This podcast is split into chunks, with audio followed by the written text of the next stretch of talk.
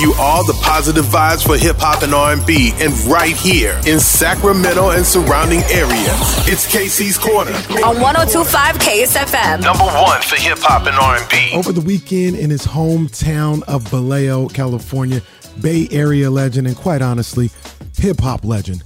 E40 got a one mile stretch of Magazine Street in Vallejo where he grew up named after him. So Magazine Street in Del Sur is now known as E40 Way in the city of Vallejo. 40 went to his Instagram to say, quote, never in my wildest dreams did I ever expect to have my childhood street in Vallejo named after me.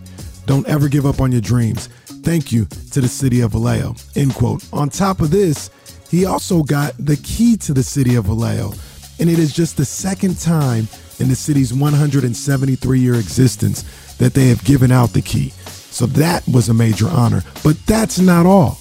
40 was also honored with a day in his name in the city of Vallejo.